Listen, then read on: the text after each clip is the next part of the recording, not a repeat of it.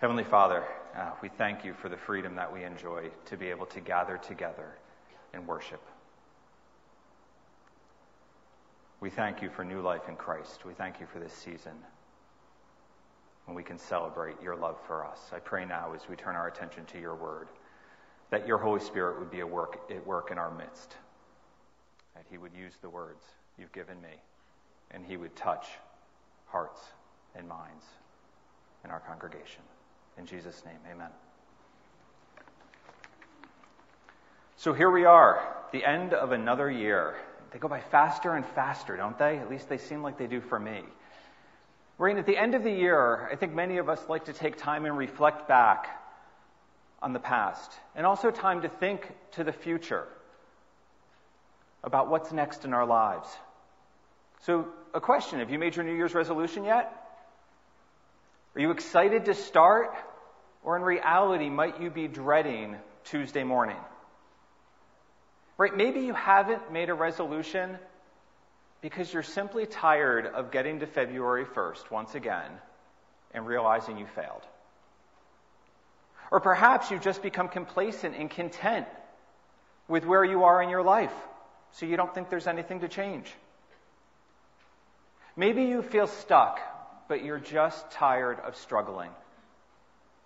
Maybe you're frustrated and you're overwhelmed, but you've just resigned yourself to your present circumstances. Or maybe you're angry with God because of unanswered prayers and broken promises. Maybe you really do want to change in the new year, but you just don't know where to start. I've got good news. There are steps you can take which will lead to lasting change in your life. And whether you make New Year's resolutions or not, whether you feel stuck, frustrated, overwhelmed, or content with where you are, God wants you to change. Right? God wants more for you. It doesn't matter if you are just beginning your journey with Him or if you've been walking with Him for 70 years. God wants more for you. He wants better for you. And He's given us steps that we can take that will lead to lasting change in our lives. God loves you. That's the message we've been celebrating this Christmas season. Right? And He loves you so much, He sent Christ. He took the first step to make things right. And more than anything else, He wants each of us to take the second step back towards Him. And once we do that, once we take that step, He invites us to partner with Him to change the world. And that is a pretty awesome opportunity. You see, once we take that step towards Christ, it will begin a process of change that should affect our entire being.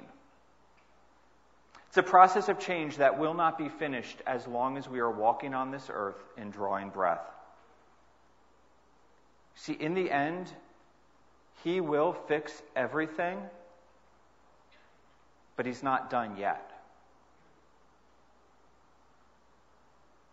Right? And it's not just a spiritual change that God wants for you. Right? Luke 10:27 tells us that we should love the Lord our God with all our heart, with all our soul, with all our strength, and with all our mind. Heart, mind, soul, and strength. You see, our God is a holistic God. And He cares about your entire being. He didn't just create you as a spiritual being, and He doesn't just care about redeeming your soul. Christ came to redeem our entire selves. Christ came to redeem all of creation for the glory of God. So as we start a new year, let's get a little honest with ourselves. Do you need to lose five pounds? Or maybe 50? Do you need to improve your relationships with your spouse, with your kids, with your siblings, or your coworkers? Do you need to change your financial situation? Do you need to become a better employee or a better student? Maybe you're just not sure what you need to change because you haven't been spending enough time with God for Him to tell you. Maybe that's what you need to start doing differently in the new year. See, regardless of what God wants you to change, He has given us a path to follow that will lead to change. He's given us a model. He's given us four simple, not easy, but simple steps that will lead to the change He wants for us. So let's start with a little history lesson. Right? If you've been worshiping with us through the fall, you know we've been studying the life of Joseph. And we've been looking at Joseph's life and using it as an example to help us explore the absolutes of our faith. Now, Joseph was one of 12 brothers, right? The 12 sons of Jacob. And if you've been with us, you know Joseph was sold into slavery in Egypt by his other 11 brothers. And I know we haven't gotten to this yet, so here's your spoiler alert. But eventually they do reconcile with each other. Right? And once they reconcile, Joseph invites the whole family to move in with him. Right? It was like 80 people. His father, his 11 brothers, their wives, his nieces and nephews. And, and you thought hosting your family at Christmas was tough. Right? So the whole family moves in, and they spend a couple hundred of year, a couple hundred years hanging out in Egypt. And then we get to the great stories that are recorded at the beginning of the book of Exodus. Stories of plagues and miracles, and that ultimately lead to this dramatic exit that the Israelites take out of Egypt through the Red Sea. And once the Israelites leave Egypt, God is ready he is ready to fulfill the promise that he had given to Abraham over 400 years previously to take them to the promised land. But you know what happens? They got scared. It didn't matter all of the things they had seen God do. It didn't matter that they had just walked through the Red Sea on dry ground. They got scared to make the changes necessary to go to the promised land. And because they got scared, they got lost. And they spent 40 years wandering around the desert in circles. An entire generation dies in the desert. And a new generation rises up. And now God's ready again. He's ready to fulfill his promise. He's ready to lead this new generation to take hold of the promise he has given them. And that's where we find ourselves. That's where we find the Israelites at the beginning of Joshua chapter 3. Joshua chapters 3 and 4 provide this great framework for how we can change any circumstance in our lives. Chapters 3 and 4 detail the Israelites crossing the Jordan River from the desert into the promised land. Chapters 3 and 4 tell us how the Israelites finally leave behind their years of slavery and wandering, their years of being lost, and how they take a bold step forward to claim the promise. This was not some small incremental change that they had to make. This was wholesale, drastic change. So, how'd they do it? Have you ever gotten lost in the woods? I did once when I was little. Terrifying experience to be lost in the woods. You know what you're supposed to do if you get lost in the woods? You're supposed to sit down, not move. You're supposed to sit down and wait for somebody to come rescue you. Because when we're lost, it doesn't matter if we're physically lost, emotionally lost, or spiritually lost. When we're lost, it's proven we wander around in circles. We expend all of our energy and we get nowhere. When we're lost, we need a guide to help lead us to our destination.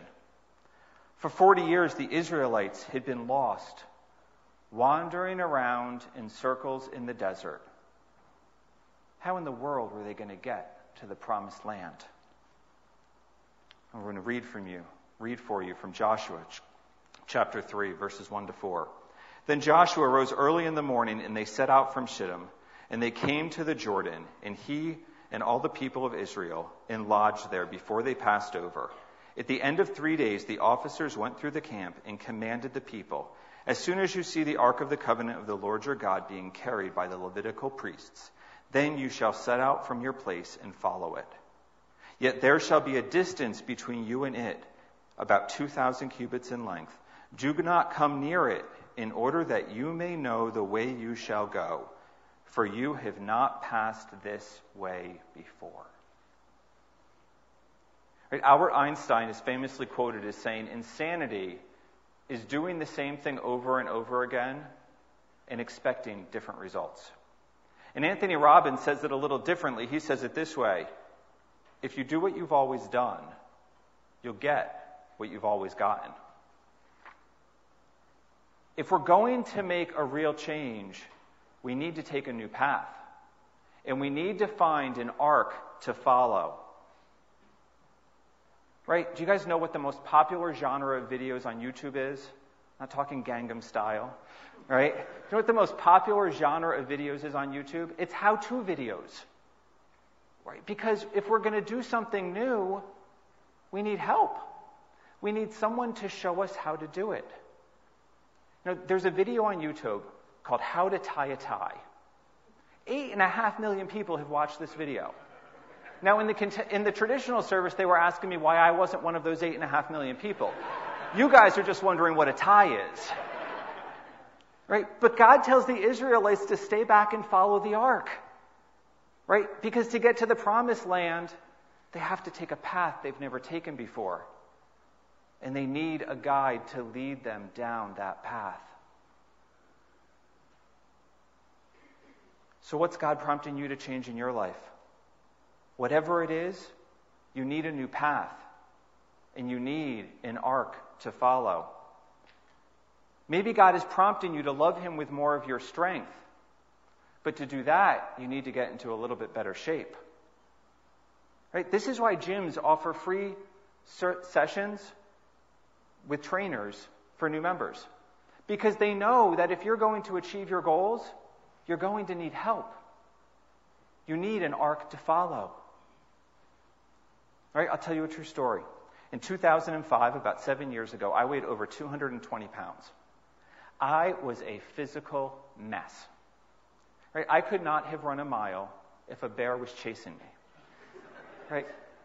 You know that old story? Two guys are walking in the woods and they come across a bear. And the first guy says to the second guy, What do you think we should do? And the second guy says, I think we should run. And the first guy says, But there's no way we're ever going to outrun the bear.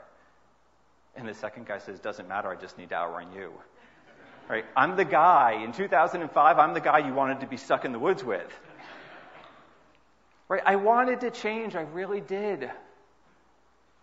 But for two years, I wandered around in circles in my own personal physical fitness wasteland. Right? I tried all sorts of different things, but I made no progress. Then, about five years ago, I made a real change. Right? I've lost 60 pounds. Well, to be honest, a little less. Christmas has been tough. But, right? But I've become a competitive age group distance runner and triathlete. What made the difference? Right? The difference is I found an ark to follow. Right? I was willing to admit that I couldn't do it alone, and I found someone else to follow. I found a new path to take, and I committed myself to going down that path. And that made all the difference. Right? God tells the Israelites to stand back and follow because change requires taking a new path and it requires a guide to lead us down that path because it's a way we've never gone before. But that begs a question. How do we know we're following the right ark? Right? There are so many voices out there screaming for us to follow them. So, where do we go for direction? Do we listen to our favorite cable news prognosticator, our favorite authors, our financial advisor, our teachers, our politicians, our bosses, our pastors, our family and friends, the internet, I mean, everything on Wikipedia is true, right? That's what they tell me. Right? Joshua 3 9. Joshua says to the people, and Joshua said to the people of Israel, Come here and listen to the words of the Lord your God. So our source of direction is supposed to come from God. Does he still speak? He does. He's given us things. Sometimes we call them spiritual disciplines, ways we can communicate with him. Prayer, meditation, seeking wise counsel, and the Bible. You know, this thing is full of great stories. Right? And study after study has shown that if you really are serious about changing your life, doesn't matter what the change is.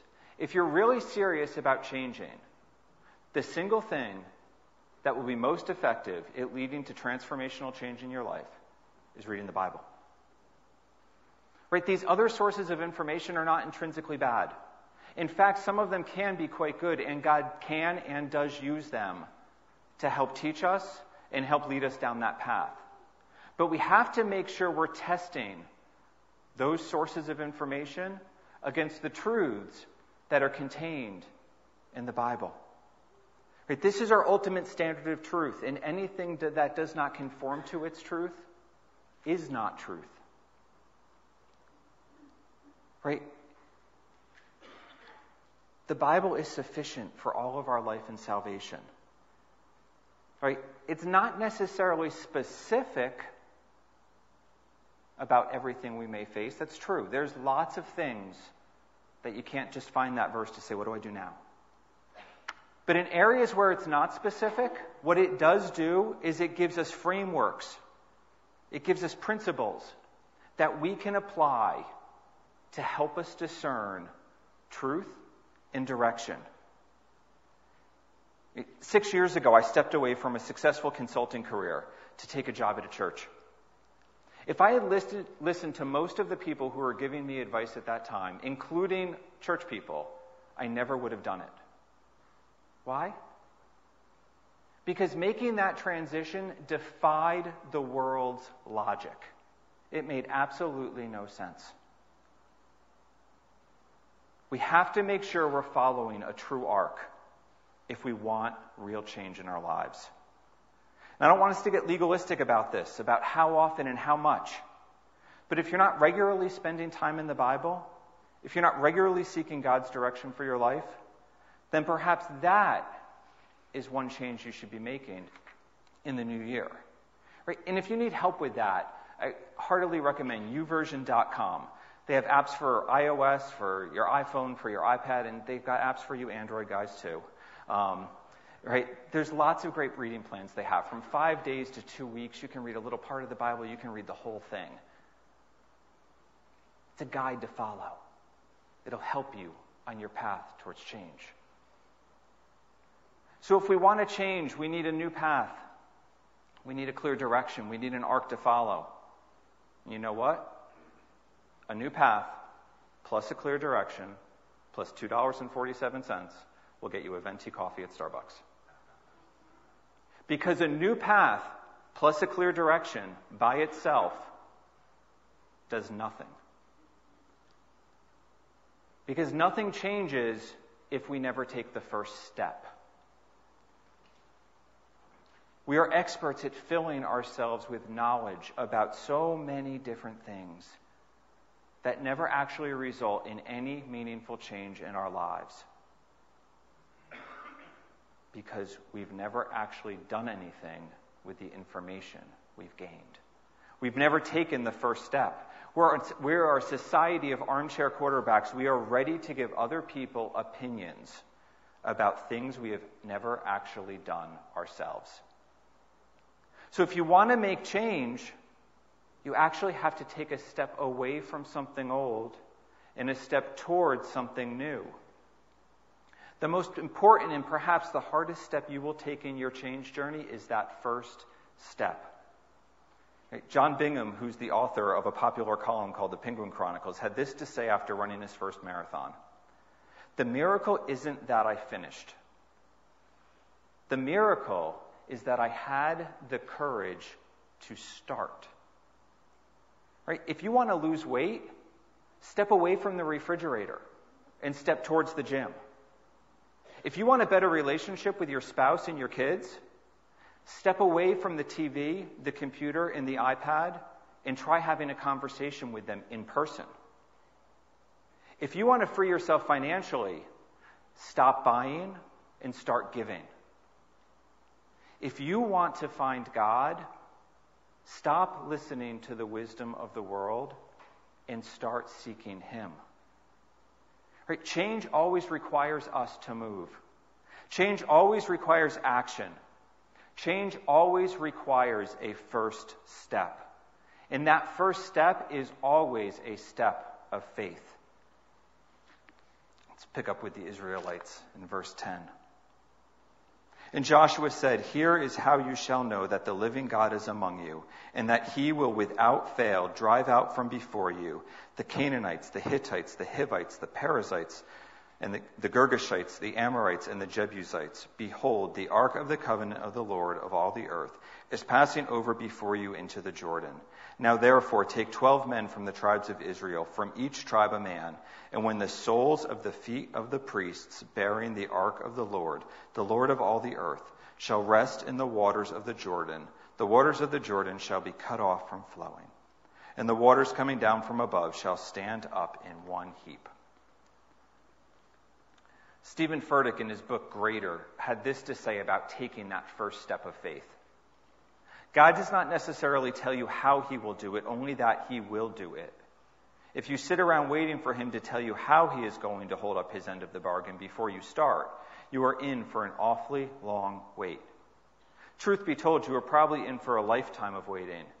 God's directions can be painfully vague and incomplete. You see, he doesn't tell Joshua how he will drive out the Canaanites, Hittites, Hivites, Perizzites, Girgashites, Amorites, or Jebusites. This is what tripped them up 40 years before. They got scared because God wouldn't tell them how he was going to help them conquer the promised land. So they spent 40 years wandering around in the desert. 40 years later, he's still not giving them that answer. All he's telling them to do is step into the water. You know, four years ago, my wife and I started a nonprofit, and our goal was to help provide support services to families of children with life shortening conditions. We have these huge, audacious goals. And four years ago and today, I have no idea where we're going to get the resources to accomplish those goals. Right? But we felt a prompting from God, and we stepped out in faith and started anyway. Right? We pray every day that God is going to provide additional resources, and I believe with all my heart He will in His time. Because there are over 11,000 families in New Jersey that we still haven't been able to help. But you know what? There are 50 families that we have. You have to take the first step if you're ever going to accomplish change in your life. Do you ever get frustrated because you pray and God doesn't answer? Maybe you're mad at God because you feel like He made you a promise and He didn't deliver. That's real. But maybe He didn't deliver because you never moved. Maybe He didn't deliver because you were afraid to take the first step and get your feet wet. You know, sometimes God's directions can be painfully vague and incomplete. In fact, sometimes all God gives us is a single word. Right? God told Abraham to just go.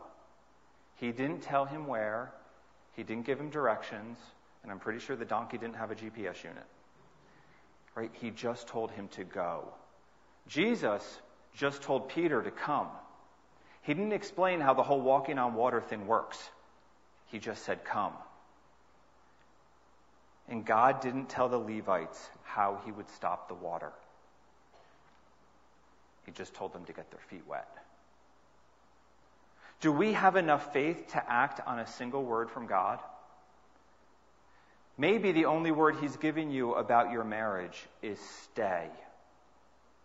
Maybe the only word he has given you about your future is trust. Maybe the only word he has given you about your financial situation is, I will provide.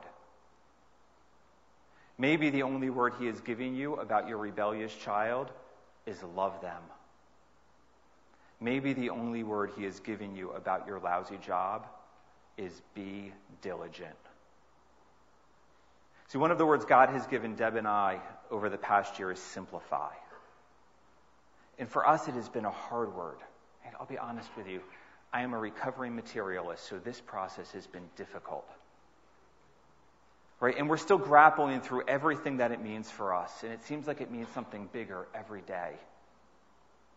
And we're pretty sure it's a step that he's using to prepare us for something else, but we have no idea what that something else is yet. But we've started. We've started to simplify. We've started taking tangible steps. You know what? Once we started taking steps, once our feet got wet, we've watched God begin to stop the waters in real and tangible ways.